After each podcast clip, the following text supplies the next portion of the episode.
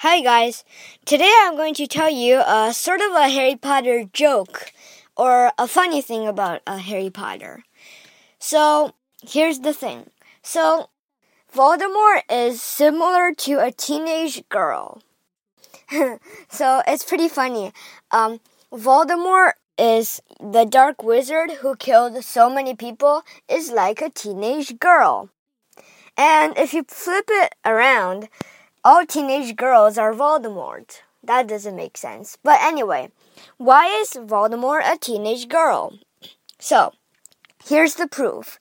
He has a ring. He has a, a diadem thingy that he likes to wear. And he has um, a pet he adores. And he has a special relationship with a famous boy. And let's think. He has a diary. Oh yeah, that's I think that's all. Maybe you could you could say maybe that he has a special cup. I don't know. So here's here's all the proofs of the examples. So he has a pet snake he adores. Uh, so in the last book, Nagini is protected in a cage, and yeah, he re- that's that's proving uh, he really adores it. And then um, he has a ring. Well, one of his Horcruxes is a ring, Marvolo Gaunt's ring. It is the recre- resurrection stone and a Horcrux.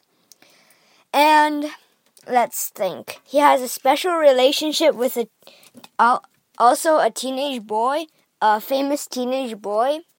Well, Harry Potter, obviously.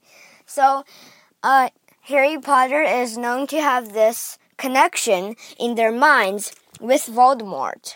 So we could say that's a special connection uh, with um, a famous teenage boy. And then finally, he has a diary. Diary, well, obviously, diaries, his um, old school diary, his uh, precious Horcrux, he uh, like yeah these are the proofs that Voldemort is like a teenage. Oh yeah, there's also the diadem. Uh, the diadem um, is another Horcrux, and the cup, Hufflepuff's cup.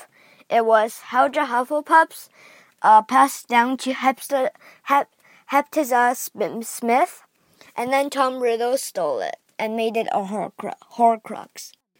So I hope you enjoyed this great joke. Voldemort is like a teenage girl. And goodbye.